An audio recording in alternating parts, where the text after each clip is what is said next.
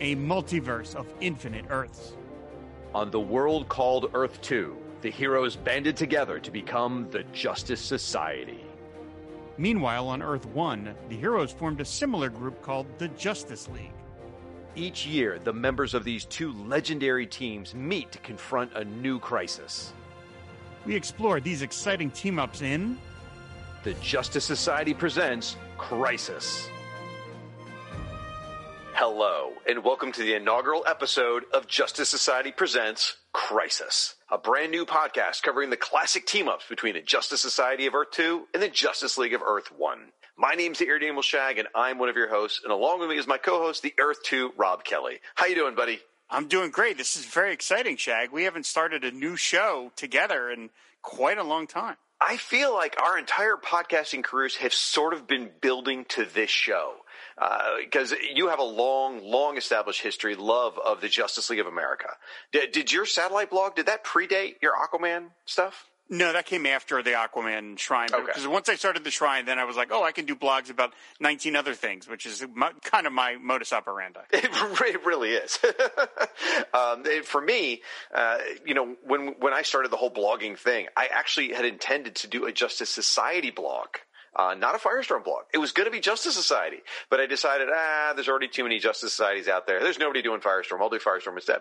So I feel like your love of the Justice League and how much you put into that Satellite Era blog and how much you love the Satellite Era and my love of the Justice Society and everything else we've done, I feel like it's all come to this. So I'm so excited about this. Part of the, the reason that, that we sort of came to this conclusion was we were doing uh, the those JLA JSA team ups over on the Aquaman and Firestorm show, and we really enjoyed doing them. But then it dawned on us that uh, obviously pre uh, issue number 179 of Justice League, Firestorm's not going to be in any of them, and often is not, actually more often is not, Aquaman was not included in the team ups. So it was like, well, There's we good reason for that. All right, let's let's be positive here. Um, but I mean, you know, really, often is not Aquaman was not part of that, and so it was like, well, we can't really. We didn't felt weird covering them on the Aquaman and Firestorm show, considering neither character appeared in them. Uh, but we didn't want to be limited to only doing those, so we thought, well, why not do this whole separate thing where we can cover whichever ones we want? Because as much, I mean, I love the Justice Society too. I absolutely love them. I just, I fell in love with the idea of them being this team from another planet that came from uh, you know World War II, all that stuff, and I I loved looking forward to the team ups every year. It was a regular annual event in the Justice League book, and I loved the team ups. They're all fun in one way or the other. Oh, there's so much. I'm, my first Justice League comic was one of these team ups, you know, so it's it's so exciting for me to be able to do these. And we really do need to give credit to the listeners too, like Joe Cabrera and Ed, Edo Bosnar and some other folks in the comments last time we covered these team ups who said, "Hey, we would love to see you guys do more of these JLA JSA team ups." And so that kind of sparked it in in uh, an incredible amount of passion exploded to to cover these. Now we should probably sort of frame what we're doing here because this first episode we're going to be talking about the first first one, right? So we're going to be doing Justice League of America number 21 and Justice League of America number 22. But we are not going to go in chronicle, chronological order after this. This is not going to be an index show. We're going to be jumping around all kinds of different crossovers because we want a variety and we don't really want to get uh, f- quite honestly fatigued by the same creative team episode after episode after episode because I know like I, I don't know about you Rob, but my favorite stuff is really a lot of the later stuff, not necessarily the earliest stuff. Yeah, I mean, I, I the, okay, yeah, I mean, some of the, some of the early ones I like more than some of the other ones, but we really just didn't want to be locked into covering Gardner Fox and Mike Sekowsky JLA JSA team ups for like the next five six episodes. We did want to. We thought jumping around was more fun. Exactly.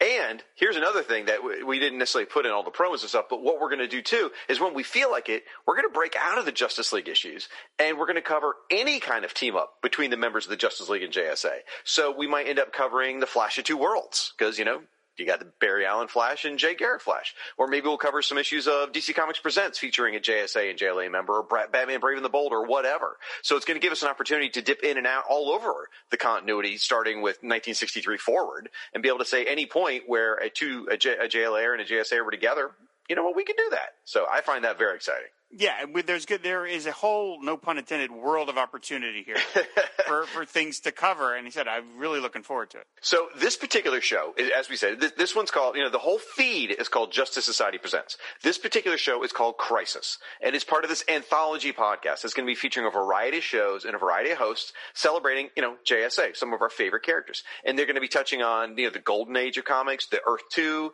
the JSA, all of that kind of stuff. And in the coming months, on this same feed, so the Justice Society Presents feed, you'll be hearing other shows, such as the Starman Chronicles, which currently has been living over as part of the Supermates podcast, but it's going to be moving over here. Chris and Cindy are, are going to continue their coverage of the James Robinson Starman series uh, from beginning to end. Then we'll start a new show, uh, not us, but uh, Ryan Daly and Max Romero are going to start Sandman Mystery Theater, where they're going to be covering Matt Wagner and Steven Seagle's classic Vertigo series. That should be amazing. Then in the coming months and years after that, we're going to be adding further ongoing shows and one-off specials and things like that. Anything that celebrates the JSA or anything from Earth 2 or anything from the Golden Age comics, anything's eligible. Um, you know, we might do an episode on the upcoming animated Justice Society movie. I think that'd be a great idea to do a one-off on that. Also, uh, and this is this is kind of a big announcement. Rob hasn't even heard this yet. But uh, I am going to be launching my own new show on the JSA podcast feed called the Doctor Fate Panel by Panel podcast, which is where I'm going to be covering Doctor Fate's appearance of first issue special, one panel per episode. I am so excited about it. It's going to be amazing because we don't ever talk about that book on our network. That's going to be an amazing show. When you get down to the uh, the, the uh, panel borders, talking about that, that's going to be just really exciting. I think the Indicia uh, episode is going to be really knock out of the park. Okay, obviously I don't mean this, folks. I'm not really doing this, but we love that. We love everything about JSA. And Doctor that Doctor Fate first issue special, so amazing. Um, oh, how about this one? I, I, might start a podcast where I do dramatic readings of my own literature that I'm writing uh, in a podcast called Buzz Off, and uh, it's essentially my slash fiction dedicated to the Red Bee. and I'm going to be doing uh, Hourman minute by minute, uh, where I confusingly break down every Hourman story in one minute chunks. oh, we could do this all day. Maybe we'll have a segment of every episode of Crisis where we make up new shows. I don't know. so, all right, uh, Rob, JSA, right? And uh, where did you discover them? What made you fall in love with them? Well, I'm sure I discovered them via the Justice League. There's no way that, that, that that I didn't because I said that was the first comic that I became really obsessed with, and I'm sure that was the introduction to it. And again, I'm I've always been a devotee of the 1940s of that period of American history, and so the idea of mixing uh, an era that I was already interested in with superheroes was just so compelling. And another thing I liked was that, of course, the JSA because they were older, they had to and were allowed to age uh, something I thought was always really interesting is that you could have Superman with the graying temples, or Batman could have a daughter. I mean, they could you could push the characters forward in a way that you couldn't with the standard versions because the standard Earth One versions had to stay. Superman has to be, and Batman of Earth One have to essentially be like twenty nine forever. Right. But the JSA right. versions, because they're tied to such a his, specific historical event, could age, and I always thought that was really cool. And it, obviously, it, DC allowed those characters to develop in ways that they really didn't let the other the other characters do. And I also liked, and we will get into this in various episodes, the differences between the planet. And of course, in every issue, they would talk about what the differences are between these characters. Is that some, you know, but there's Superman on both planets, but then there's only one Doctor Fate or one Wildcat. You know, well, come on, like say it. No, uh, and so I really, I said I liked all that kind of stuff. It was just always really fascinating to me. And then it was cemented once uh, Roy Thomas launched All Star Squadron, because then it became a regular series where I could immerse myself in that world all the time. So I just, I always loved the Earth 2 concept, the multiple Earth concept. And I, I you know, we've talked about this in other episodes. I've, always, I was always a little sad when they got rid of it. I understand why they did. But to me, the DC universe lost a little something once they smooshed all the Earths together. Oh, but they gained so much too. They gained so much on the legacy side. I mean, I, I, I, I tease a lot about and say the crisis was necessary and all that stuff because I do love what came afterwards. Uh, now, I will genuinely say yes, I love the stuff beforehand, especially what we're going to be covering. But there was so much that you gained in the legacy realm from that era of 1985 to uh, really more like 1992 when the JSA came back. Let's say that. So 92 when the JSA came back up until what 2011 with the new 52. There was so much introduced about the legacy of the JSA that was just amazing. They did such great work with that. Well, for me, all right. So my first exposure to JSA, and I've talked about this before, so I won't dwell on it, was Justice League of America number 171, The Death of Mr. Terrific. Sorry, spoiler. And uh, I, that was the first time I saw them, learned about the multiple Earths you know, it's not that I didn't love them at that point, but they just, you know, it was like, oh, that's neat. Moving on. Then Crisis on Infinite Earths, and then I, I read back issues, back issues. I read Crisis on Earth Prime, and that's. I think Crisis on Earth Prime started to get me more interested in JSA. But where it really, really kicked off for me was around 1989 or 1990. I started reading the Doctor Fate book, and that got me interested in checking out more. So I dug into the 50 cent bins, uh, which I know uh, Professor Allen's horrified that something someone would pay 50 cents for a comic. I know. I'm sorry. And I found pretty much a full run of the All Star Comics revival from the 1970s, you know, starting with issue 58 forward. And I fell in love with this book. And, I, and it took me a while to figure out why. It's because this was the first time I ever read a JSA book where they were the stars. You know, they weren't guest stars like they were in all the Justice League books or Crisis or whatever. They were the stars of this book, and it was about their world. Uh, and, and I wasn't reading All Star Squadron, you know, on a regular basis, which obviously came later, but because back issues, blah blah blah. So that All Star Comics section really, really uh, hit sparked something inside of me. In fact, uh, when when DC started their message boards, you know, on, on online, my handle was actually Super Squad for quite a while, and, it, and no one seemed to remember it. It's amazing. It had only been, you know, I don't know, ten or fifteen years since that had happened, but like everyone had seemed to have forgotten. So, uh, and and all this hit at the right time because then there was like in the early 1990s there was that JSA miniseries that was so good, and then there was the the ten issue Mike Parobeck series that was great, and I just I was cemented as a Doctor. I'm sorry, I'm a JSA fan forever. And I will say, ever since that Mike Parobeck series, I have wanted to cosplay as Doctor Midnight so bad, just to take that Mike Parobeck version of Doctor Midnight and bring it to life would be like my dream. So that's a costume that really shouldn't work, and yet it does so many of the JSA costumes are like that. We're going to talk about one a little bit later, actually. So now, Rob and I can talk about the JSA all day, and we will talk about the JSA forever, but we need to stop for a split second here and thank our sponsors. Folks, this episode of Justice Society Presents Crisis is sponsored in part by InStockTrades.com. InStockTrades is your best online source for trades, hardcovers, and other collected editions, all for up to 42% off with free shipping on orders of $50 or more. What'd you bring, Rob? All right, I decided to go super obvious here, and I went with Crisis on Multiple Earths, Book One, Crossing Over. I don't know why it's given that subtitle. it sounds like it's one of those things about mediums or something. But this is a, uh, a trade paperback collecting uh, Justice League of America numbers 21 and 22, which we'll be talking about tonight, 29, 30, 37, 38 and then it goes on and on up until 82 through 83. So you've got stories by Gardner Fox and Denny O'Neil, art by Mike Sekowsky and Dick Dillon. The cover artist is Dave Gibbons. Doing his, doing his version of the cover to JLA number 21. We'll talk about that cover in a moment as well. This book comes out February 2nd. So as you're hearing it, uh, hearing oh, this wow. show, everybody, this book will just be hitting the stands a couple days later.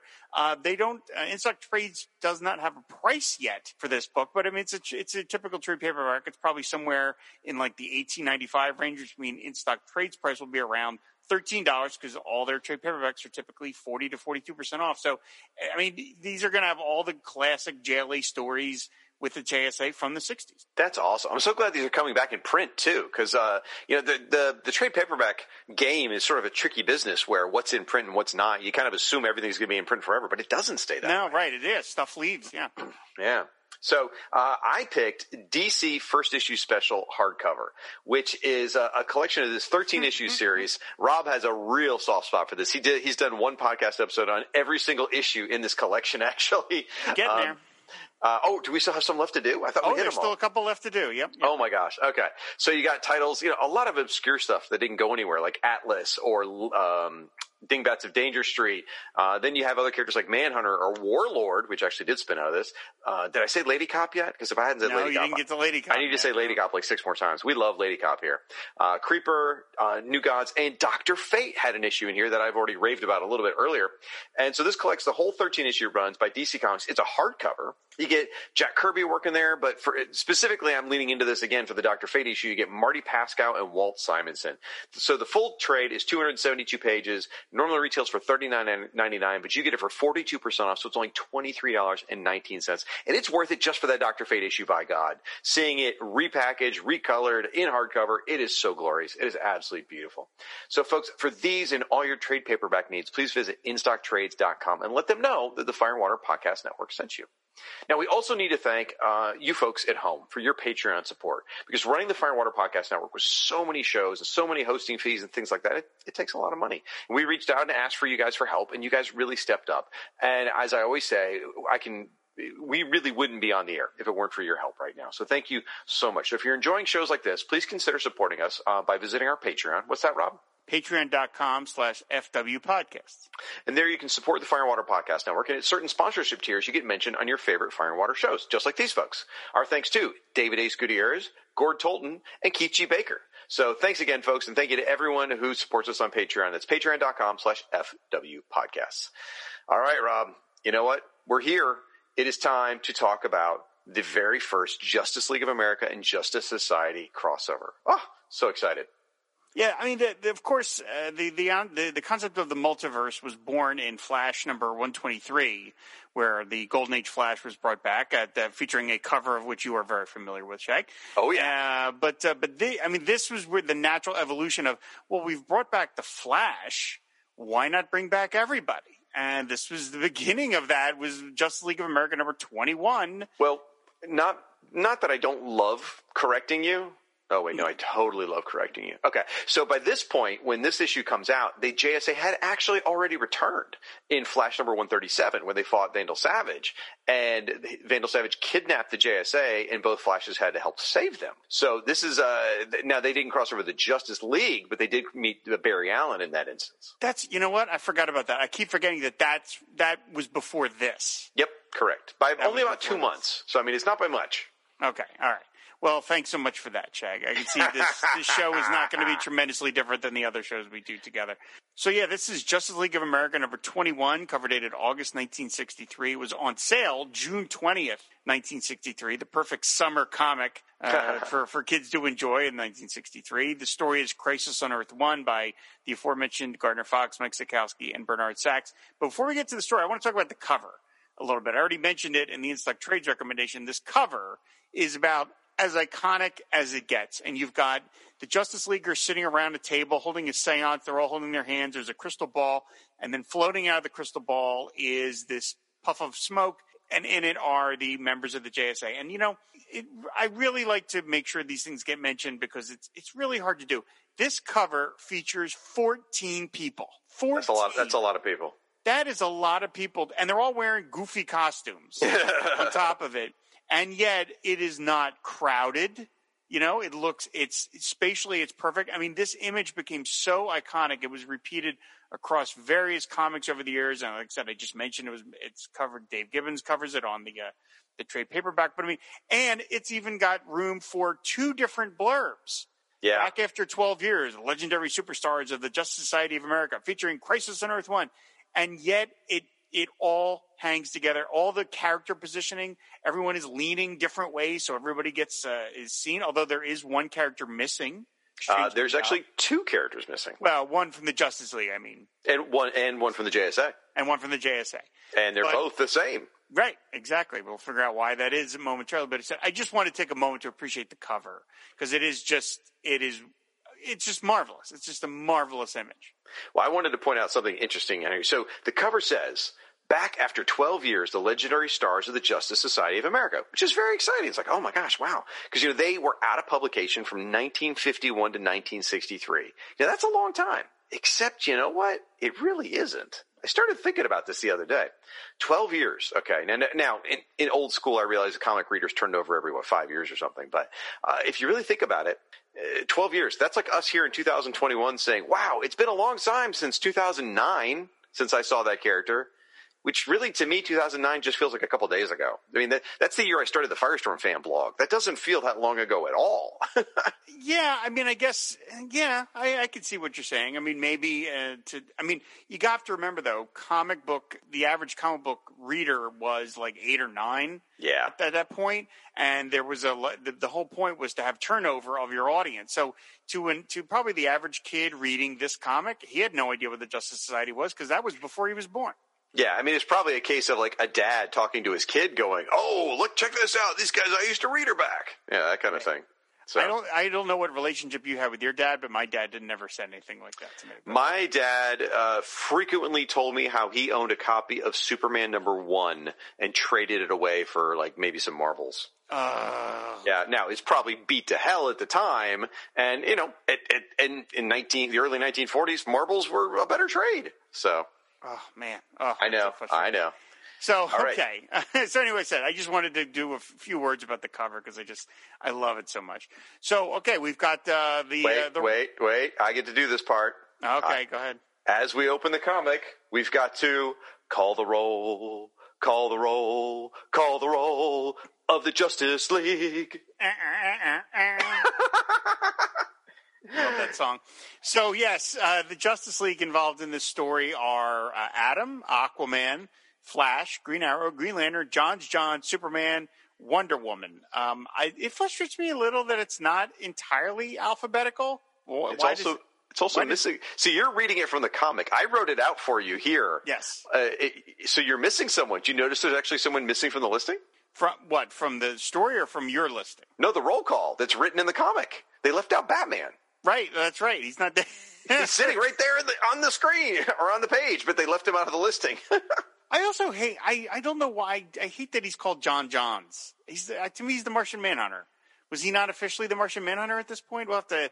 We'll have to ask Frank. Frank. Yeah. have to ask Frank about that. But anyway, so yeah, but Batman is left off, even though he's right there on the right there on the splash page. Yep. So um, for the Justice Society, the roll call is Doctor Fate, Black Canary, Hourman, Hawkman, which is Carter Hall, Flash, who's Jay Garrick, Green Lantern, Alan Scott, and the Atom, Al Pratt. I can't help but notice you gave Doctor Fate top billing.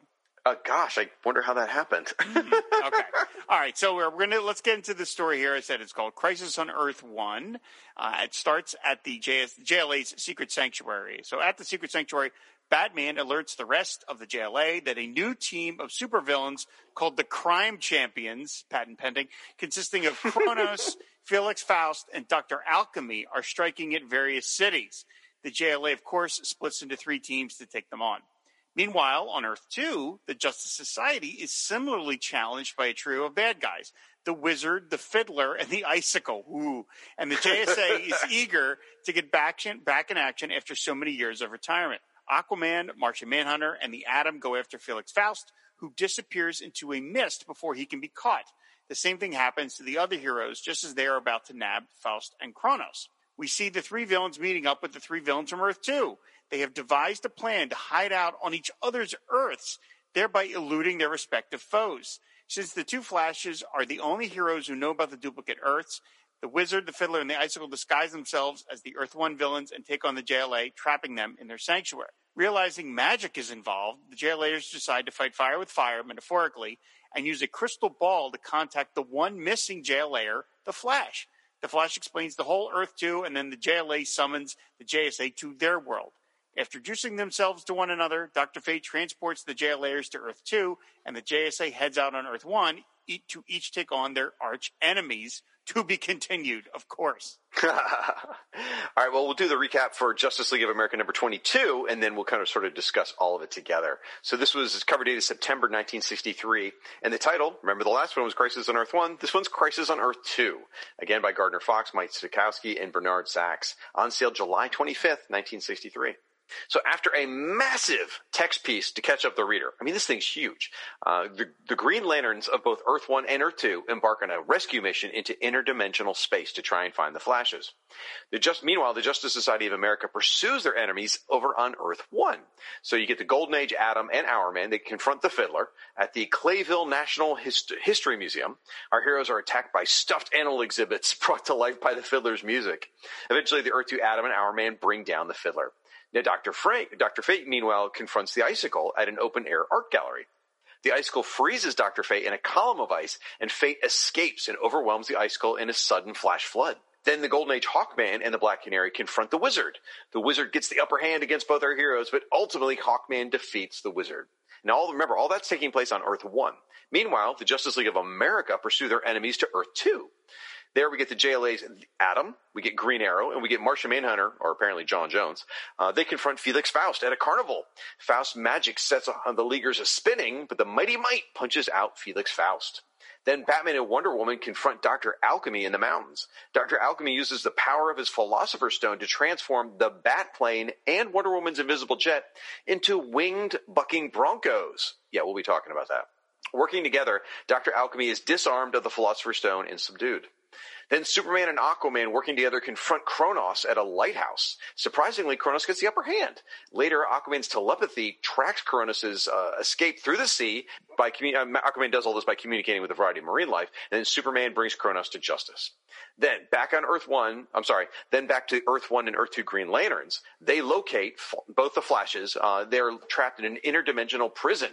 They've been imprisoned by the crime champions, so the Green Lanterns figure out how to free the Flashes. But there was a trap. The moment they do, they trigger a failsafe that transports them, along with the rest of the Justice League of America and the Justice Society of America, into these interdimensional cages, which is all over the cover of number two, by the way, which we need to talk about still. And each cage is specifically designed to counter the abilities of the heroes trapped within. Now, Ray Palmer, the Atom, can't seem to shrink out of his cage because, again, the cages are designed to stop him. But he suggests the Green Lantern should try that method to escape theirs. So once both the Justice League and the Justice Society are released, they journey to Earth 2 for a final confrontation with crime champions. Uh, unaware of the escape, the crime champions try to flee to Earth 3, which I think is, by the way, the first mention of Earth 3. Now, before they can manage to create a portal to Earth 3, the heroes are upon them, and an epic battle ensues. The crime champions are defeated. In the aftermath, the Justice League of America and the Justice Society of America agree to maintain contact with each other should the need to join forces ever arise again.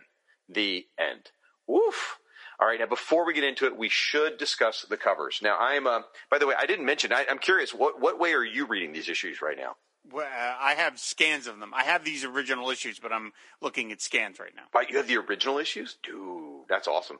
Yeah. I have uh, the hardcover, the archive edition, these giant fifty dollar books they were putting out back in the in the nineties, the Justice League of America Archives Volume Three. I bought, I think, the first seven volumes at the ridiculous price tag, and thinking I uh, I would you know I'd read them all the time, and I never really got around to it. But I'm glad to have having the opportunity to bust these out now. So anyway, so here we go. The cover of number twenty two. It's this all blue sort of spacescape or interdimensional space.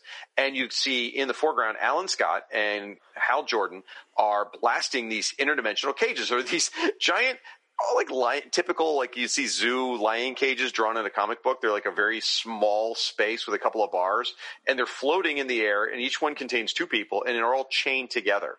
And so they, they sort of paired people off. Like the two Flashes are together, Wonder Woman and Black Canary together, Hawkman and J'onn Jones are together, and then Green Arrow and the Atom, I guess because they're both useless, are together. And it says uh, a sensational superstar spectacular featuring the Justice League and Justice Society. Crisis on Earth 2. And then Alan Scott's thinking, only by using our combined might of our power rings can we hope to free our fellow members trapped in those space prisons. Dun, dun, dun. So, what do you think of the cover? I, it's a great cover. It's not as iconic as the first one, but but it doesn't matter. It's still really really exciting. I like the uh, the perspective of it. We've got the two Green Lanterns in the foreground, and then the cages in the background. The sp- the it's interesting that it's colored blue, not black. Mm-hmm. Uh, they're in outer space, uh, but I can't help but notice you see the mistake on this cover? Uh oh. Um, is it because we have to look at Hal Jordan's junk? Or I mean, Alan Scott's junk and Hal Jordan's butt. Is that what the problem? No, that that's there's nothing wrong with that. There's an actual there's an actual mistake on this cover. I'm looking. It's uh, I don't see Batman. I don't see Superman. Uh, all these characters do appear in the comic. No, I'm, I'm not getting it. What is it? All right. If you look closely, the Atom is wearing his 1940s mask. He's wearing the he's wearing the hood. He's wearing the wrestler hood, but he had long since changed into the uh, half headgear with the fin on it, which he's uh, he's he is seen throughout the story uh, wearing. But in that little cover there, Mike Sekowsky must have forgotten that and drew him in his 1940s mask. That is interesting. I did not catch that. That is really uh, that's really clever. Okay, so he's got he's got the the the, the, the tunic of the modern costume uh, for the time, but the old mask. So yeah, he doesn't have the giant the giant belt. You're right. So yeah, that's Yep. the more one. Yeah, okay. Yep, yep. I do like how Hal. Uh, Hal's that's a very Gil Kane sort of pose for Hal, and Yes. I, I like how Hal and Alan both uh, have different body language. I like that. You know, it's Murphy Anderson inked it though when you could see Green Lantern's little booty. He's got like pointed a- boots. yeah, he's, he's, he loves Murphy Anderson. loved pointed boots. All right. Well, we need to get into the issues. I do want to point out one thing. We, we spent so much time talking about the cover of 21. I do love that the splash page on 21, and once you get inside, is the reverse. Because the cover is the JLA sitting around doing the seance and seeing the JSA floating. When you get inside, it's the JSA all hanging out, and then they're seeing in the clouds, they see the JLA. So I, Right. I, I like that. It's a nice touch. Yeah. Uh, so yeah, the uh, the opening said we, we discussed the plot of the story. I, I love the idea that this is something Gardner Fox just loved. He had such a conceit that like the heroes could kind of only take on their villains, and like it was almost like these villains were sort of like, hey. I'm a Batman villain, so if I show up in Metropolis, Superman really can't even do anything to me. And it's like it doesn't work that way, right? you guys know that. You guys are supervillains.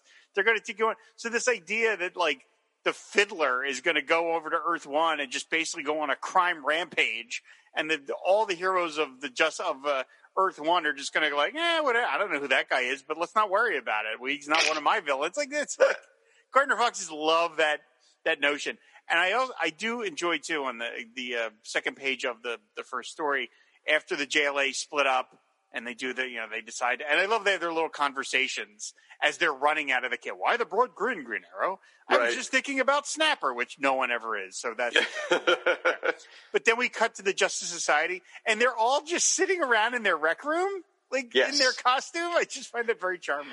Well, it's all right. So the interesting thing there is, you know, as we said, they, they got together in Flash 137, right? For the first time in, in 12 years, the team got back together and they decided, hey, we really missed this. We should get back together and be a team on a regular basis. So what you're seeing here is actually the first meeting, official, because they love their bylaws on, on Earth Two as well, apparently. Uh, first official meeting of the JSA back together. In fact, there's one point where Dr. Fate waves in the air a bunch of telegrams from, from Starman, Sandman, Wonder Woman, and Dr. Midnight, who apparently were not invited to the meeting because they have a charter that insists they can only have seven members at a time. I'm like, what is this like? What happened to the Avengers kind of thing? It's uh, it's kind of weird that they have to. Other than Mike Sid- Mike Sadowski says, look, I don't want to draw everybody. I think that's what it is. I think that's the artist is like, please, can you not? I'm already drawing. You know, the Justice League is already nine people. You're killing me, Gardner. Right, Come on. right. You know. Now you mentioned the crimes champions. I want to mention that real quick. I actually okay. I, all the joking aside about villains and stuff like that, but as far as who's who's villain, they actually have a pretty solid plan, which is to steal a bunch of money. Like you know, the Earth Two guys are going to steal a bunch of money on Earth Two, and the Earth One guys are going to steal a bunch of money on Earth One, and then they're just simply going to swap places because the Earth 2 guys are supposed to go to Earth 1 then and just live their lives as regular citizens who have millions of dollars and nobody will be looking for them. Which I think is very clever. And then the Earth 2, or, you know, and vice versa, they, they switch Earths and just get to live out their lives with their, their, the money they stole and no one will be the wiser. I think that's actually pretty clever. Yeah, it's not a bad plan. I mean, and Felix, I don't mean to make Felix Faust was actually a pretty good villain. Uh, Chronos is, you know, maybe not that impressive, uh, or the or the fiddler. Uh, but no, Felix Faust was a genuine villain. He was he was a magic guy, so he had a lot going on. And and in the opening chapter, um, the Crisis on Earth One, Chapter Two, where he's pulling off his crime, and Aquaman and Manhunter and Atom go after him. Like it, stuff looks really cool. He's got this. He's, he creates a stairwell in the ocean, which looks really cool. And then he creates this sort of vortex where all these things are shooting up into the into the air, and that's where Aquaman is in there with his Finny friends, and he's still commanding uh, all of them to go after Felix. I was like, that all looks really cool. And Mike Sikowski again gives it some great visual uh, invention. I want to echo what you were just talking about. Yeah, uh, on page six, there is a wall of water. And Aquaman, and you can see all of his finny fins swimming around in there, just w- like like a pacing tiger waiting to attack Felix Faust. And Aquaman's commanding. It is an impressive damn panel. It is really, really good. I, it blew me away. Yeah, it looks really cool. Mike Sikowski was, a, even at the time, I think, considered an odd choice for this book because he wasn't a particular like fan favorite artist, even if if you could even have such a thing in 1963 in, in comics. But like not, you know, it wasn't Gil Kane or even like Curt Swan or Murphy Anderson. And Sikowski does. He has a weird. His anatomy is strange for a superhero comic. Like people aren't really very muscular; they're kind of stocky. Yeah, kind, of barrel, like guys. really barrel chested. Yeah, yeah, they're very barrel chested. So it, it, it's kind of an. But he was great at figure, uh, much like um, Ross Andru would be very soon after this. He was great at figures in motion and great at figures from various angles. That was mm. something he was really good at. And then the very next page, on page seven, there's a panel where the atom is flying through the air, and he says, "Now blow, Martian Manhunter, as hard as you can." And well, okay, but I mean, there's this uh, close up of of J'onn J'onzz, and the camera is slightly below him, pointing upwards. Oh, I see. But yet yeah. it's a yet it's a profile that is really hard to draw and make it look right. And on top of it, he has this interesting lighting on it. I mean, that's that's really really hard, and it takes extra work to give it that angle as opposed to just drawing it straight on. So Sekowsky, while it may not be the most glamorous work in the world, it the the sort of kineticism that he brings to it really worked for Justice League because as you as you uh, you know you did the story synopsis and I did mine like Gardner Fox crammed 80 pages of story into a 24 page story. Back when I was doing the Shrine and I started doing issue recaps of classic Justice League comics it dawned on me that it took me half a day to write recaps of Gardner Fox stories because so much happened I mean, it would be like page three, and now we're on the third alien planet. I'm like, oh my god, it's so complicated. So Gardner Fox was throwing. He just was. He was burning through ideas at a, at a lightning pace.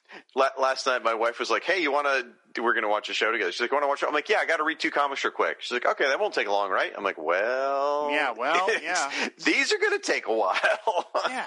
Gardner, Gardner Fox just he man he had such an imagination. He just went through so many concepts so fast. I, I think one of the I, I, love this. I love these issues for what they are, but at the same time, as a, as a more modern comic reader, I do struggle with some of the stuff. I mean, there's a lot of hokey, complex traps, and the bad guys have a lot of almost Adam West sort of like just the right tool kind of thing, which is a well, little. They're, they're eh. all plot. They're all plot. There's no Yeah. theme. It's all just plot. Exactly, and, and that's and, that, and along those same lines, all the characters have very very generic personalities. You know, Yeah. this is long before you saw different.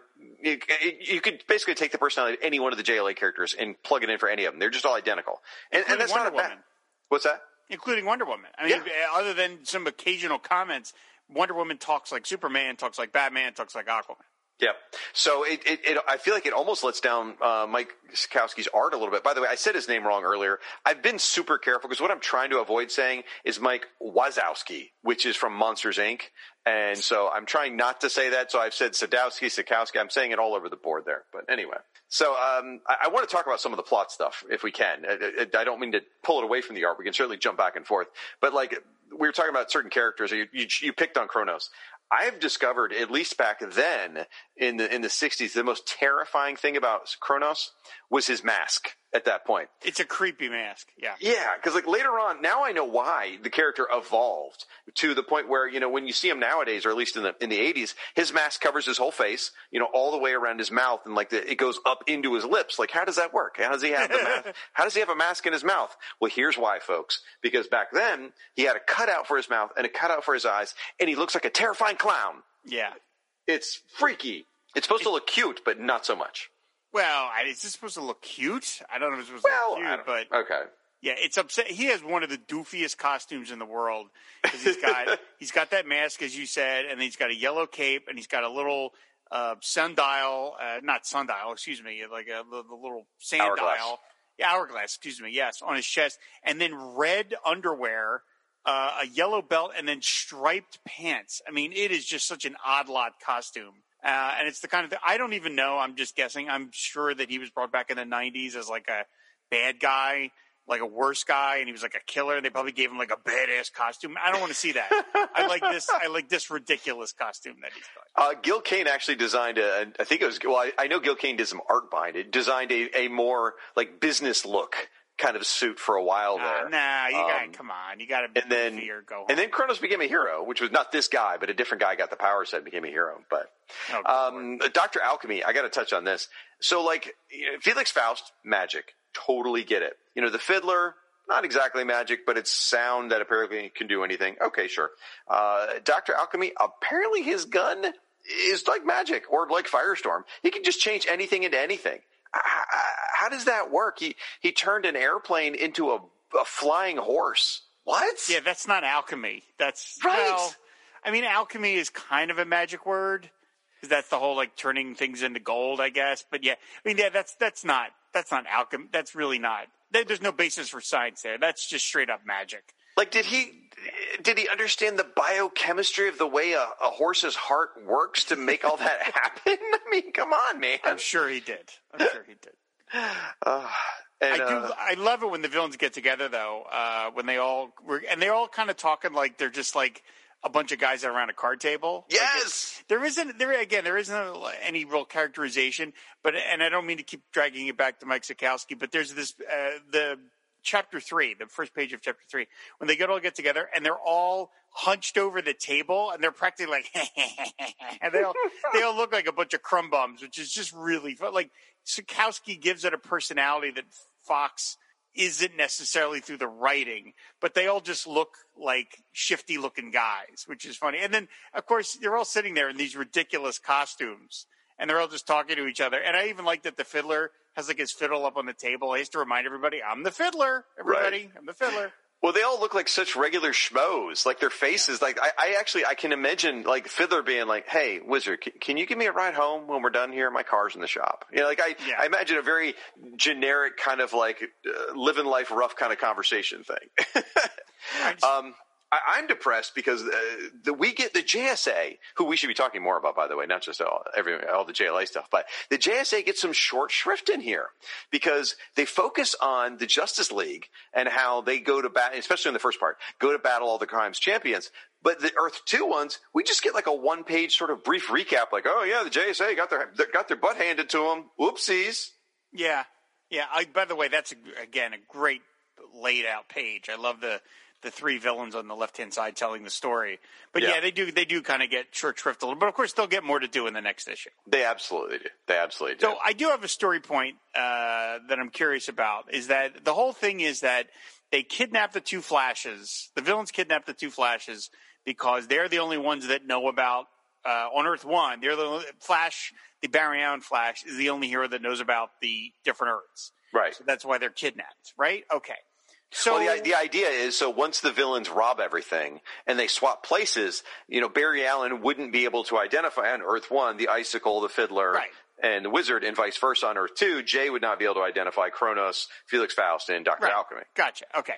So what I'm confused at is unless this story, JLA number 21, takes place, I don't know, an hour after Flash number 137, did the Flash really not have time to tell the Justice League that there was an entire other Earth featuring superheroes on it? Wouldn't that be the first thing you would mention to somebody if you found that out? Okay, so um, it, cra- I'm sorry. Flash of Two Earths is what issue 123, if I remember correctly. right, yeah. And we know up to issue 137 just came out two months before this, so they're probably Right. on 139. So he's Okay. had over a year to tell them. So Right. that's a whole lot of what the hell, Barry? I actually have a I have a line here that says Flash tells the JLA about the JSA. And it happens literally in a in a not even a word balloon, guys. It happens in a narration box. It says after Flash relates what happened to him and his companions and explains about the twin Earths. That's all you get. Dude, that requires a whole issue unto itself of like what the hell do you mean there's another Superman? Are you freaking kidding me? Yeah, that seems like a big thing that you would want to tell everybody. Yes. It's sort of like, well, this is a little dark and grim, but it's sort of like when when uh, Aquaman's son Arthur Jr. gets killed, and the JLA never talk about that either. Yeah, it's no, like it seriously, guys, Yeah, yeah. you are the worst at communication. You are Yeah. terrible friends. Yeah, you would think Flash would. eh, th- That's the one when I was rereading the story, I went, wait a minute, what? Like, they kidnapped Flash because he hasn't told them yet? Like, what else did he have to do? I mean, what are you talking about? So, You had to go stop Captain Cold. yeah, So- I- yeah, right, yeah, we got to, got to fight Abracadabra for another month. Like, what, what are you talking about? What's, that's crazy. I do want to say the place where the flashes are held and where the the uh, the, the crimes champions were all meeting each other. Like we talked about that scene around them around the table. It's a pretty swank, uh, interdimensional sort of hangout, man. I, I, it is. I wouldn't mind having a place like that. It looks really It's, nice. It, it looks like uh, the offices of uh, of, uh, of Sterling Cooper from Mad Men. Is what it like. it's pretty nice. So nice, nice digs, guys. Yep. Listen, I only got a couple other notes to discuss. Uh, Green Arrow, of course, he has arrows full of lead paint. Jeez, Oliver, lead paint, really? What about the kids? Oh my god. Then uh, the, you're talking about Mike Mike Sikowski art here. When Alchemy uh, robs the armored car. And then, by the way, later turns the fender into wings. I don't get how that works. But anyway, when he robs the armored car, he stops it suddenly, and all of the guys, fall, the arm, the the security guards fall out of the vehicle and land on their freaking heads. Oh my gosh! it's on page eight. It looks so painful, and I'm like, I, I feel that guy's neck breaking, and I'm like, oh my! But it's all down to Sikowski. So well done, sir. Well done. Yeah, he said he was good. He loved figures flying through the air. He was really, really good at that. Uh, near the end of the story, uh, there's something that was funny when the JLA are all trapped in the secret sanctuary, and they're like, "How do we communicate?" And Batman says, "Oh, we have this uh, magic ball that Merlin gave us." Like? First of all, Batman being the one that brings it up, which is really funny. But I just like the idea that like they have this thing just laying around the secret sanctuary of like, oh yeah, we have this crystal ball that this famous mythological, uh, legendary character gave us, and, there, and of course there's an Ender's Note, see Justice League of America number two, which is sort of funny because you have to think this is 1963. JLA is up to number 21. See JLA number 20, number two. How? Oh, How do I do point. that? That's a good point. Yeah. How would I do that, editor? I don't know. I mean, th- that was two years ago. There's no comic book shops. What am I supposed to do? Wait, they, they didn't have DC Universe Infinite uh, digital comics Yeah, back no, then? no, I don't believe they did. uh, so that you know that part is just like a little little bewildering. But I like that Batman is just like, well, let's have a séance. Wait, let's try it. Like, all right, Now, to be fair, because they do. Well, to be fair, the the globe had been used earlier in the issue. Uh, Felix Faust used it to communicate with the JLA and taunt them, or actually, it was the Wizard. I'm sorry, in disguise as Felix Faust, Well, taunted taunted the JLA. So we, it wasn't. Um, it was sort of a Chekhov's gun. Like they showed it, and then it paid off later on. But yeah, the the, the seance thing. Where's that coming from? I, you know, okay, Batman. I didn't know you were into the whole Swami thing, but that's cool. Yeah, right, right. Um, and then one last thing that I will mention near the end of this first issue that I love, and I don't know if this is partly a story thing and partly an art thing. I love. I, I know. that- I know what you're going to say. I know it. okay. Well, go ahead if you think you know what it is. It's the scene of the JLA and the JSA together, and Al Pratt bending down to shake Ray Palmer's hand. I knew it. I just knew. Yes, I well. First of all, I love that Gardner Fox decided to give that moment to them all. That they just for a moment are like, "Hey, let's hang out, everybody," and we're all talking. And then, you know, there are supervillains on the loose, and yet they're all going to take time to chat a little bit. In fact, in the background, you see the two Green Lanterns. Yep. And they're like they're like showing showing each other's rings. Like, Yep. oh yeah, cool. What's your ring do? Wood, really? Yellow? That's kind of weird. Power Man is talking to Green and again, I and this this to me had to be a Sikowski touch of like you just said, the the Earth Two Atom leaning over to shake the hand of the tiny Atom who's on the ground. I just think that's such a charming little touch. I just again, I've said it before.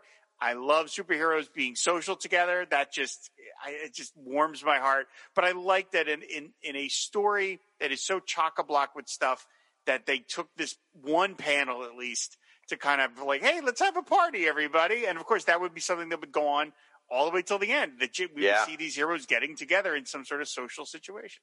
I adore it. And you get even get our Aquaman moment in the back. He's holding hands with, or shaking hands probably with Black Canary, which is pretty cool. I mean, little, little do they know that she'll become a major member of their team.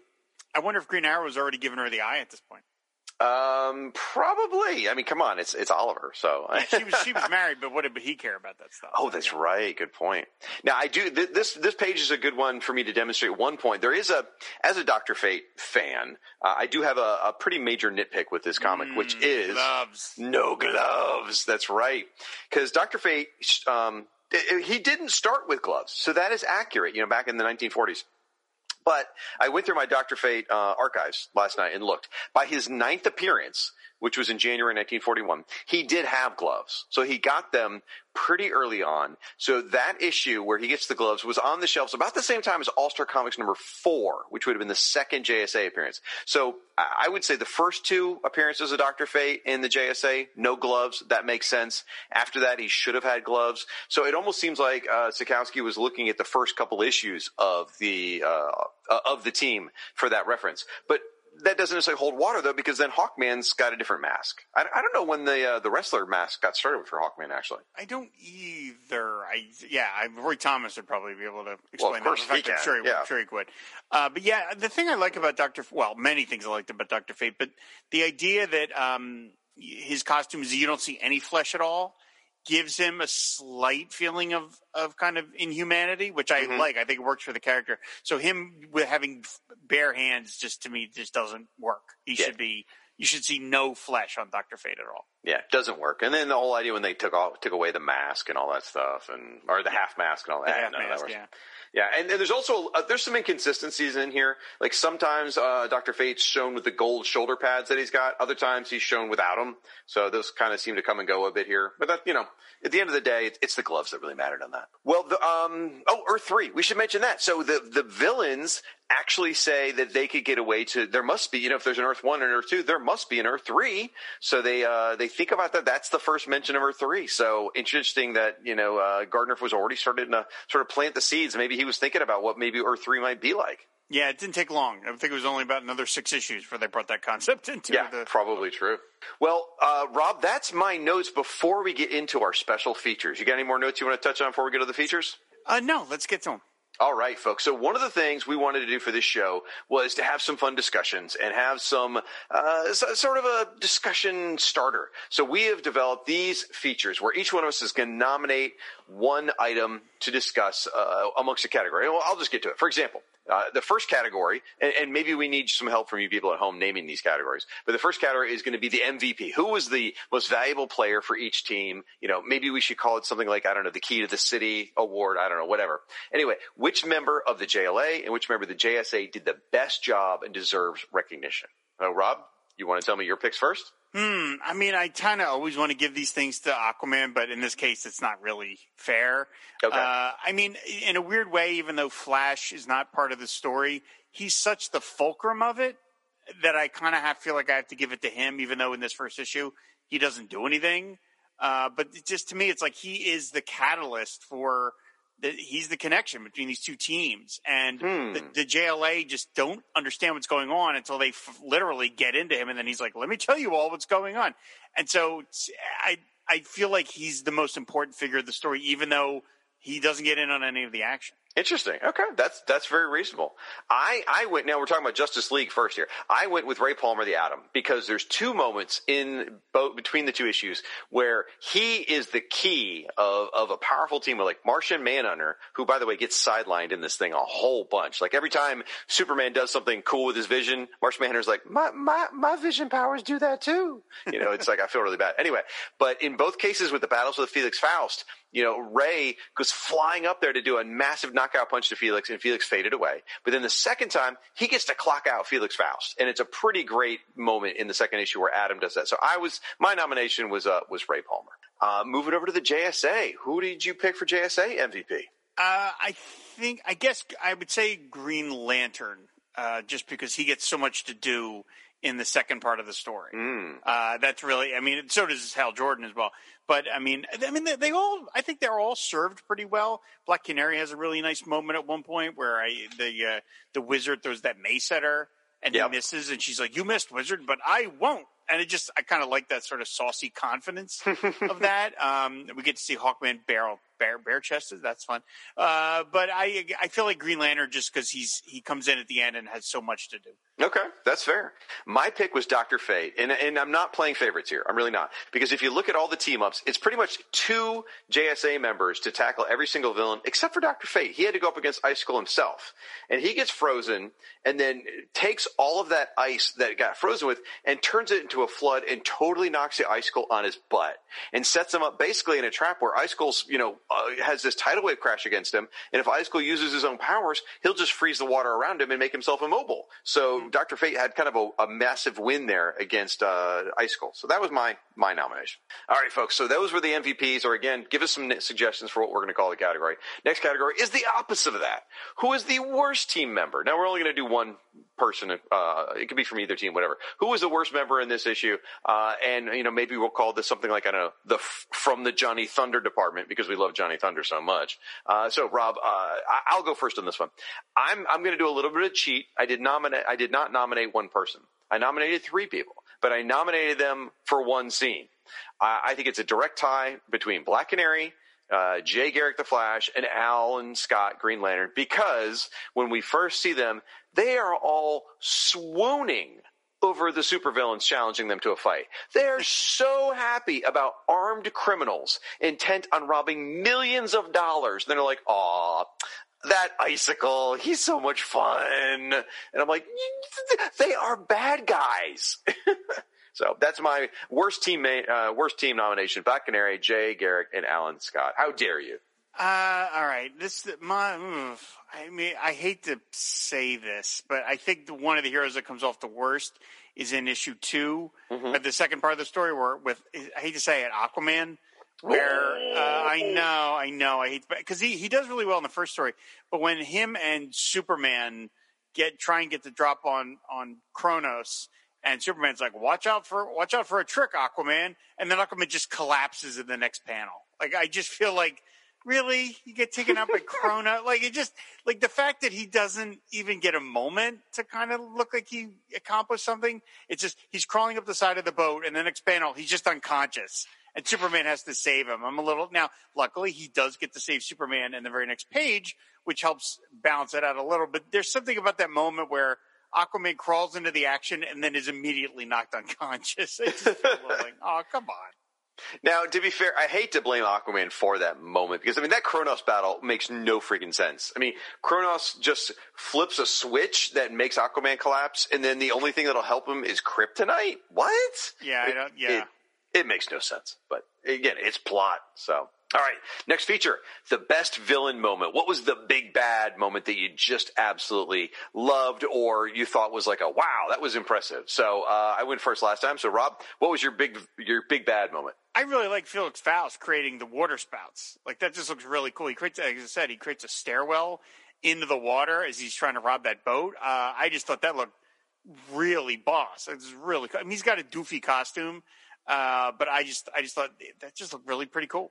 I always think of Felix Faust as the not ready for prime time bad guy. Personally, that's where I always rate him. But uh, for me, it was it's it's a bonkers moment. But it's Doctor Alchemy turning two airplanes into flying bucking horses. What the what? I mean, I hinted at it earlier. Maybe I, I, I led too early on. I should have waited for here, but it makes no sense. But it's such a boss moment. I mean, to take Wonder Woman and Batman out of the action that quickly and put them on flying horses that are trying to buck and rear them off is just crazy. I love it. It's like, this is amazing. I don't get it, but I love it. So, and then the last one of our features here is going to be uh, where we both nominate something is our overall favorite moment of the story. So, what was it? Could be in the writing, could be the art, could be something simple, whatever. What was your favorite moment, Rob? All right. I mean, aside from the moment where they're all hobnobbing with each other, which that's pretty awesome. Going to be my favorite. That's pretty awesome. Uh, my favorite thing is on the second issue, pages twenty three and twenty four, where again this has got to be a combination of, of Fox uh, and Sekowsky, but it's this long description of just okay. Now everybody's going to fight. That's the big thing. And instead oh, of yeah. breaking, instead of it being broken down into a bunch of panels, it's a double page spread. There's no panel borders, but it's a it's essentially a collage of all the heroes taking on the villains all at once.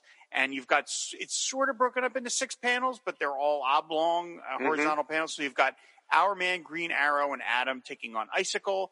The Wonder Woman and Flash about to shove Wizard into Aquaman's waiting arms. Superman and Green Lantern versus Doctor Alchemy. Atom, Hawkman, and Green Lantern versus the Fiddler. Doctor Fate, Batman, and the Flash versus Felix Faust, and Martian Manhunter and Black Canary versus Chronos. I just the action of it is great. I love the white background. I just think it's really sharp looking. So that is my favorite moment. I think that is it's if you if you could take out the um the the captions, uh, it would it would. That, that's not a caption. That's like a yeah. that's like a Bible verse that yeah so basically yeah the, the front the front piece as you could call it. If you could take those out, that would make like a really cool kind of poster because it's just comic book superhero action at its finest. It looks really cool. That is really uh, that is really fantastic. I, I looking at it now, I can see why you would pick it. I mean, it's just beautiful, and I love how each one of the little battles has some JLA and some JSA working together. Yep. Which just Yep. really it, it just demonstrates the teamwork. So yeah, I that's that is fantastic. Mine, I went with a, a very small moment. It's just in the art. I just adored it. it was it's the second issue, page four. It's the battle with Hourman and uh, the Golden Age Atom, and they're battling the Fiddler. And it's the second panel where they've they've defeated the Fiddler, and they do this high low running tackle. You know, uh, it's you know Atom gets him low, Hourman gets him high, and it just looks great. I, and Fiddler's like, oof, he goes flying. I just love it. I, I, I don't necessarily know why. I think it's because it's these guys are sort of the lower powered members of the team, and they just look great taking down the Fiddler. I love it. And they've also snapped his spine by doing that. They may have. They may have. It's possible. I don't know. um, actually, I don't know. There's an extra set of hands on the fiddler's stomach, and I don't know whose hand that is. I guess that's maybe Hourman's left hand stretched really, really yes. far. Yes, I think so. Yeah. Okay. All right. So those are our features, folks. Again, if you want to suggest some titles, we'll uh, up for consideration. Again, MVP or maybe Key to the City, worst team member from the Johnny Thunder department, best villain moment or the big bag moment, and overall favorite moment of the stories. So we'll keep that going throughout the issues. Now, there's some other things we wanted to talk about that are hallmarks of these JLA JSA crossovers. Why don't you, why don't you tell us the first? Talk about the first one, Rob. Yeah, one of the things that they would do would become a tradition in these stories, and is the explanation is what is Earth One and Earth Two, everybody? Because obviously this was a new concept that they were bringing in, and they never assumed that any given reader of a DC comic would inherently know what this stuff was. So they would always take a moment to pause and explain what the parallel Earth concepts were. Now, this would eventually expand beyond just the JLA team ups, and it would basically be any DC comic that featured the Earth 2 concept would do this. They would pause for a moment and do like a Dr. Science thing. Like, hold on, everybody, let's explain this. So, and, and it became, now that, um, well, that's a discussion for another day. Those panels eventually became the basis for Shag's uh, misbegotten belief that there is no Earth 2 Aquaman. Oh, Um, but that's- you, you cannot start that and not. All right, I, we are having that discussion at some point. That will they'll make a that's going to make a knockdown drag out fight for an, an episode from this series. But here it's introduced in a very low key way. There is no art. It's just a word. It's a it's just a caption.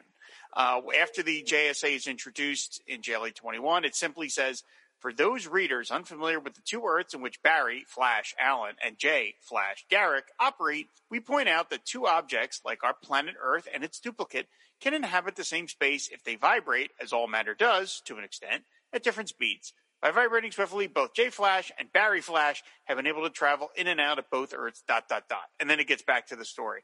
That is the most low key version they would ever do. After that, they would sometimes they would get really they would get really elaborate, and you would have these shots of different heroes and standing there. It would all depend on what, how the artist felt like doing it. But that's that became a hallmark of every single Earth Two related story is the explanation. But here, it's just a little word balloon, and then they get it or caption, and they you know they move on to the business of the story.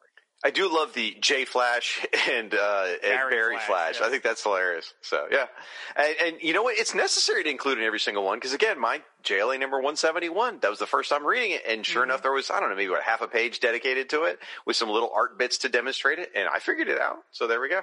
Another hallmark of these series is the roll call, where you get all the different characters. And what I like to think about is like, okay, wait, who's not here? Hmm, who's not here and why? So looking at this, the JSA members that had been established in the Golden Age that are not here are, include Dr. Midnight, Sandman, Starman, Johnny Thunder and his Thunderbolt, Mr. Terrific, the Spectre, Wildcat, uh, the Silver, the Earth 2 Wonder Woman, Earth 2 Batman, and Earth 2 Superman.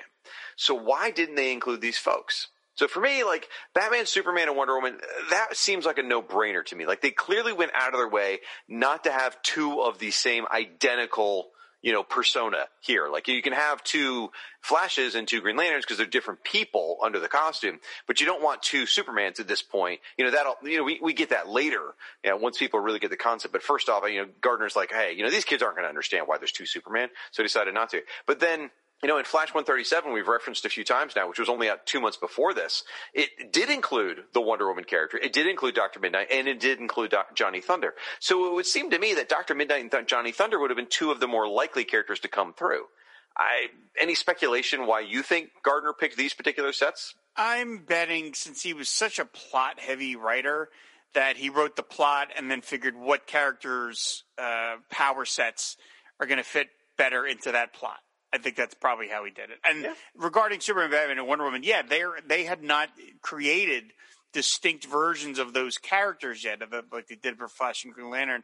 So yes, I bet you're right about that. That they were like they almost didn't want to get into it. Of like, well, how do we separate? How do we make them distinctive? Well, we haven't decided that yet, so let's just leave them out. Yeah, and Batman doesn't even have the yellow oval at this point, which was used to be the indicator. However, we could tell it apart. So yeah, we don't even have that uh, clue yet.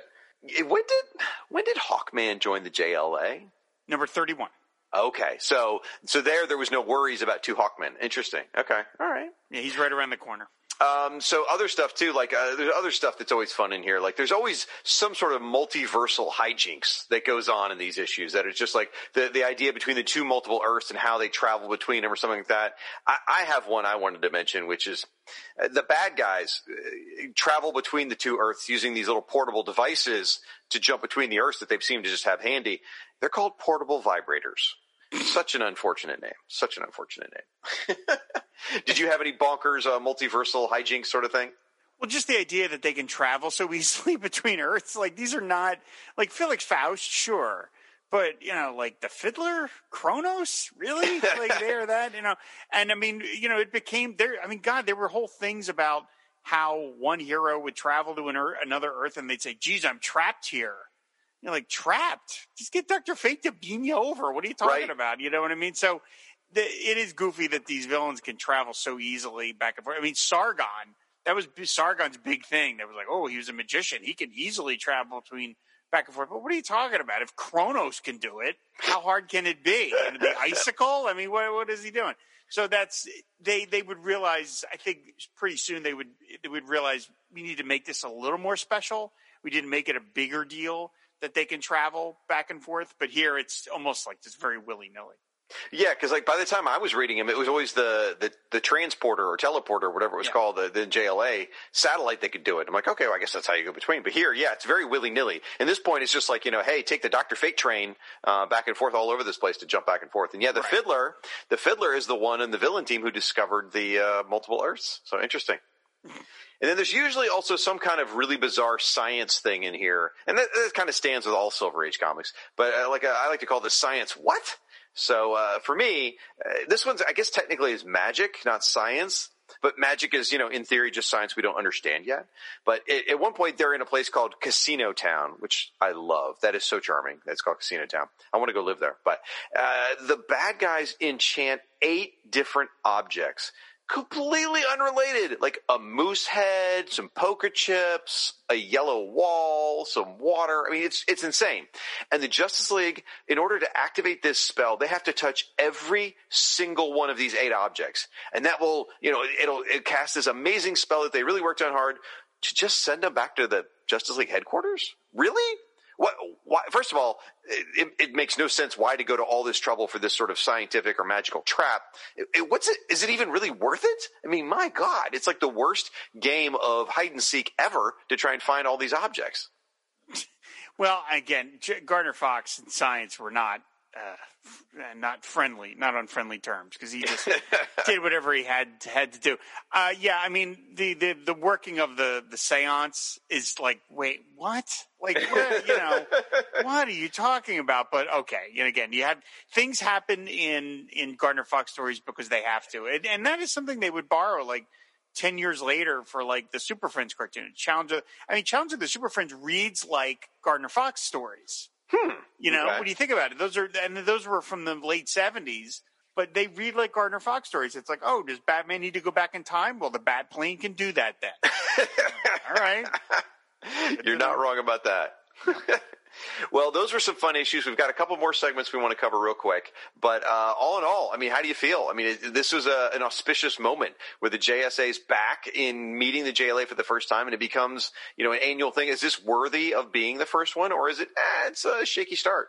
No, it's not. No, no, no. It's not a shaky start. Uh, Okay. I, I enjoy it quite a bit. I mean, look, we would go on. They, they would go on and do a lot more of these stories that I would like a lot more, just because, like you, uh, the early '60s are not my sweet spot for superhero comics. I like I, I like uh, the style of the '70s a little bit more, but but in terms of it being the initial one, it's a blast. It's a real blast because it's it's goofy and it's got all these villains. I mean, you're talking what? You got eight, seven JSAers, nine JLAers, six villains. I mean, good lord, that's a huge amount of people to just populate through this story. So it you could see why if you were a kid, you would want to see more of these because it's just it's like wow, this is just twice as much fun. Yeah, it, I had a great time with it. I had a lot of fun. It really does set the stage. It does a great, and that's part of the reason we picked it to cover it this episode because we wanted to set the stage for the podcast. You know, it, from here, every other you know, one of these crossovers sort of sets up a big crisis, which is where the name of the show comes from. Obviously, Crisis on Earth One, Crisis on Earth Two, et cetera, et cetera. So yeah, I, I, had fun with it. Again, it's it's not my favorite of the crossovers, but you know what? It, it's a perfect one to kick it off, and it, it, does it just right. It gives every gives the kids everything they need. Um, as you said, there's not a lot of personality in the characters, and that's okay because they're just getting familiar with the power sets is enough for the for them at that point. Uh, I enjoyed it. All right. Next, we're going to do a JSA member spotlight where each episode we're going to talk about one particular member of the JSA that, uh, in theory, was featured in these issues and, uh, and just kind of go through them a little bit and just have a, a brief discussion. So I'm going to kick us off by talking about Hourman. I adore this character. So uh, a little background. Uh, you know, you may already know most of this, but whatever. Rex Tyler, of course, is his real name. First appearance was Adventure Comics number 48 back in February 1940. He was created by Ken Fitch and Bernard Bailey, and he was one of the founding members of the JSA. So he appeared in All Star Comics number three, which was November 1940. So only about, you know, what is that? Uh, uh, nine months after he was created. Now, here's the part I didn't realize till I started doing the research. His last Golden Age appearance with the JSA as a member of the team was All Star Comics number seven. He was only around for five issues on the team. I had no idea. All these years, he's been such a stalwart member since the Silver Age that I just assumed he was like a lifelong JSAer. Yeah, no, he bailed. He bailed pretty quickly. Yeah, so it's issue seven because issue eight's when they introduced Doctor Midnight and Starman as the, as the new members. So most of his Golden Age appearances were over in Adventure Comics. He uh, he did about thirty six issues in there, and he disappeared around December 1942. So he was really only active for about three years total in the Golden Age, which is kind of crazy. Again, to me, he's, you know, one of these hallmarks of the golden age, but not so much. So, you know, obviously he returns in the JLA issues and he's been around off and on ever since. Now, a little background. You Rex Tyler was this brilliant biochemist who's trying to develop this miraculous vitamin. So the result, he calls it Miraculo or Miraclo, I guess is how you say it. And he discovers it gives him these powers where he becomes, you know, really enhances his normal human abilities. So he gets the strength of 10 men, or a lot of endurance. He gets tough skin. Uh, he can move fast. And then when the story requires it, he gets other powers if they just need it because it was a Silver Age. And the powers only last for one hour. And over time, the, the, interesting thing is once they got into the Silver and Bronze Age, they started developing the storyline revealing that Miraclo was actually addictive. And Rex himself had begun to become addicted to crime fighting. Uh, Rex eventually develops a non-addictive form of Miraclo, and, uh, and, and he battles addiction for the rest of his life, really. Now, I love Rex. I truly, truly do. And my default a lot of times is to go back to that Mike Parobeck series because it's the art. I, I can't there's been a lot of great JSA art over the years, but that Mike Parobeck thing is just like so freaking good, so style perfect, you know, animation almost perfect. Uh, and, and Rex is just gorgeous in there. But so I love Rex, but for me personally, I find his legacy more fascinating. So there's because there's two other Hourmen. There's the second one, which is his son Rick Tyler, and Rick took over during the crisis and joined Infinity Inc. and all this stuff. But he had a lot of problems when he was Hourman. There's all kinds of stuff going on. Later on, he retires. He he contracts leukemia because of his use of Miraclo. Years later, he returns to the hero business Hourman, and he joins like the JSA during that Geoff Johns era. Now, I don't know if you've read all those Geoff Johns issues, but this is really where Rick Star shined. I mean, he rose to prominence and probably his peak popularity during that JSA series. And he uh, he marries Jesse Quick, and he just he just kicks all the ass. He becomes a total fan favorite character during that JSA run because because earlier on in, in, Rick's career, really not anybody's favorite. So I, am really glad Geoff sort of redeemed the character. Now the other, oh, you, go ahead. I'm sorry. No, no, no. I was good. No, go ahead. Okay. Uh, then the other version of Hourman is the third version, which is his android, who got introduced during the DC 1 million crossover. He's from the 853rd century, because you know. And uh, he was based on Rex Tyler's DNA. And he becomes a member of this in the future of the Justice Legion A. And then back in the 21st century, he joins the JLA and he becomes a member of the JSA. I mean, the guy's, he's all over the place for, for a brief period of time. He's one of those characters that shined really bright for a brief period of time and burned out. Now, he starts off he's, a Grant Morrison creation. So he starts off really bizarre. Like I, when he first came on the scene, I didn't really care for the character. I was like, ugh, what is this? It's not that I minded the legacy. I just didn't like the character that much. And he was supposed to be like the heir to the New Gods Metron. He was going to take over for him afterwards, that kind of thing. But where it really clicks, where the, this really manages to shine, was in the Hourman ongoing series. It was written by Tom Peyer with art by Rags Morales. And I'm telling you, if you've never read it, it was one of the best comics on the market at the time. It was so freaking good. I mean, you really learned to care for this android, and the art was great, and it was just so. In fact, I, I met Tom Peyer at a convention, and this is just recently. I said, "Hey, you know that series you wrote like 20 years ago, Hourman? I love that series. Thank you so much for that." Hmm. Um, from there, he joins the JSA and he does some time travel stuff. He hooks up with Rick, the other Hourman, quite a bit, gives Rick a chance to spend time with his deceased father, which is great. And uh, one of the beautiful things about the android, sorry, there's a spoiler, is, um, you know, Rex Tyler. And we've talked about this a few different times. The original Hourman died during the zero hour. A bunch of JSA members were just slaughtered during zero hour. It was so unnecessary. It was, it was horrific. It was horrible. Shouldn't have happened. And, you know, Siskoid talks about it on, on his show.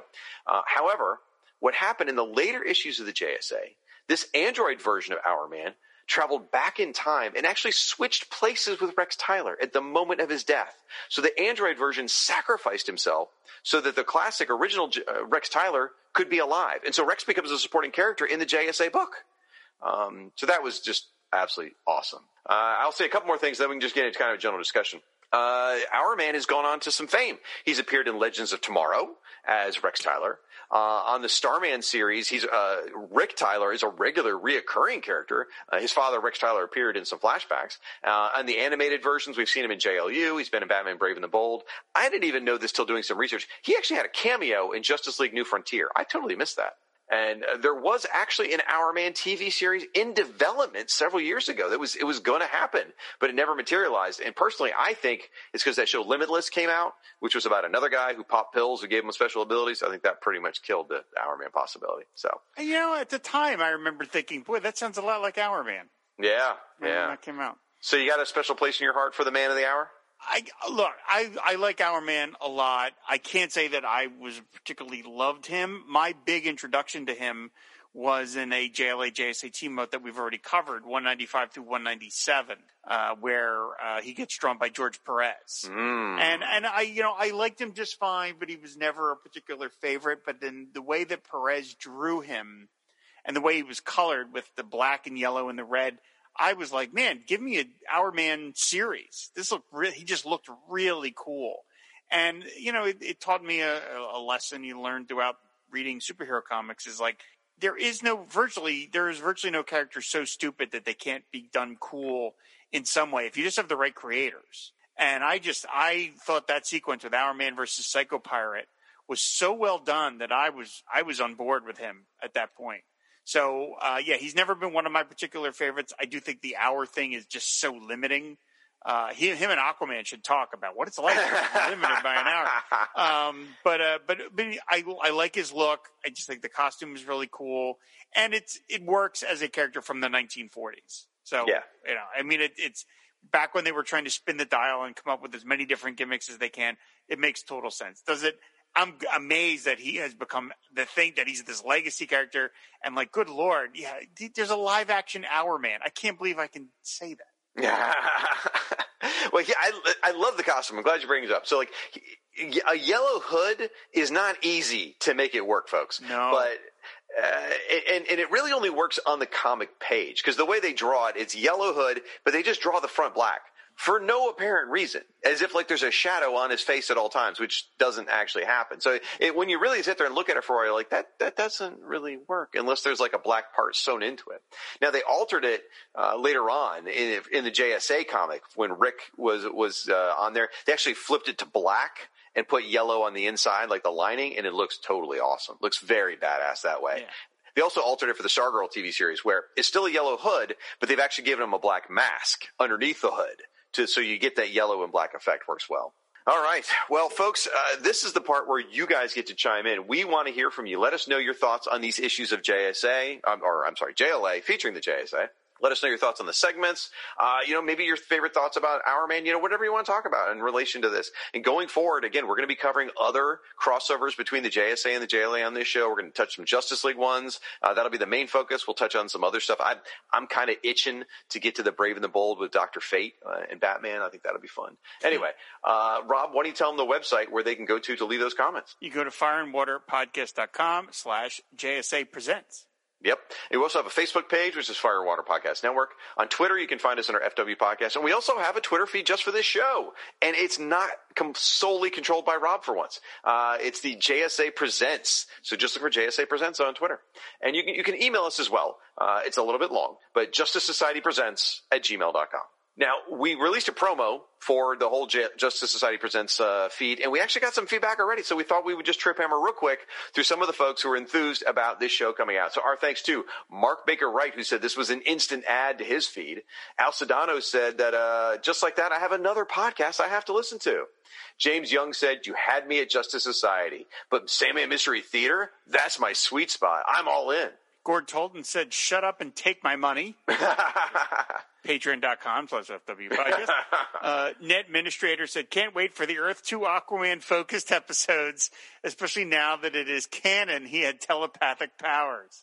You know, we've already recorded every single episode about the Earth 2 Aquaman because there never was one. Oh, that's a discussion for another day. All right. Brian Anderson says the Firewater Network already takes up a lot of my podcast listening, and now you're taking more. Being a huge Justice Society fan, this will go to the top of my playlist. Thanks for all the fantastic shows. Well, you're welcome, Brian. We actually do it just for you, man. Then we heard from Kichi Baker who says, can't wait for the to infinity and I'm sorry, hold on. I, I want to get this right. Keith actually texted me this a while back, or we had talked about this. He, he's suggesting a show that should be called To Infinity Inc. and Beyond. I, I think that's hilarious. Now, I personally don't have a, a, tremendous background or necessarily love for the Infinity Inc., so that's probably not going to be my thing, but maybe somebody might.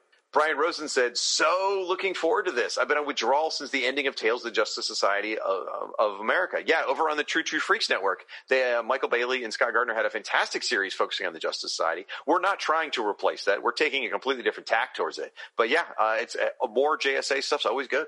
You know, going back to Keith's point, I, I can't say that I would want to talk about all of Infinity Inc., but those first 10 issues are really good. So I don't know, maybe. Uh, anyway, Steve Givens says, such a great idea for a show. If and when you ever cover All Star Squadron issues 19 and 20, I have an interesting tidbit. Jerry Ordway shared with me when I got him to sign those issues for me at a Comic Con a couple years ago. I look forward to sharing it here. Whoa. Nice tease there, Steve. Thank you.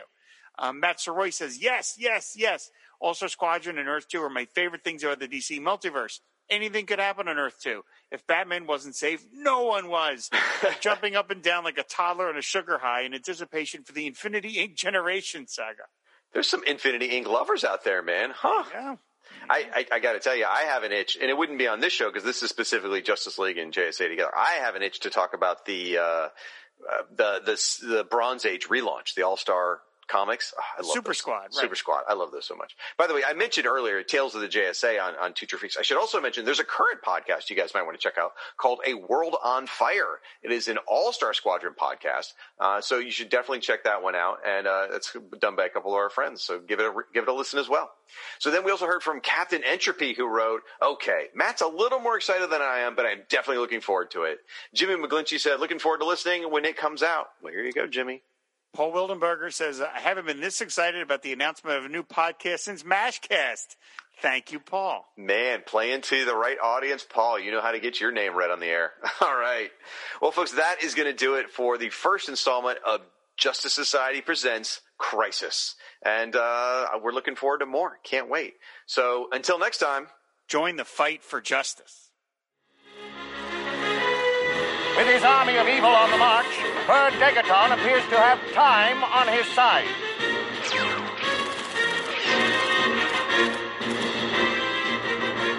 But when duty calls, they answer, bringing the fight for freedom to the front lines. They are the mystery men and women known as the Justice Society of America.